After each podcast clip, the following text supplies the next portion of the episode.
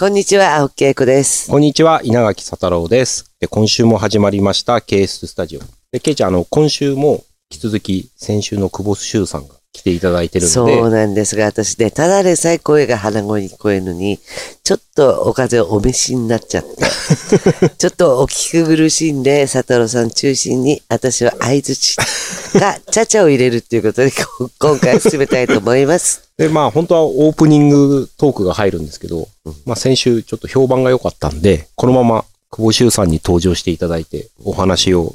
さらに深い話深い話をを。っていうことで、ちょこっと一杯飲みながら、そうですね。うーん、最近凝ってるこのダイヤメ。あ、焼酎。これね、ダイヤメ。フルーティーで、本当美味しいですよね。これある方にいただいたんだけど、いただいたことを忘れてこのお酒何なんだって言って、これ、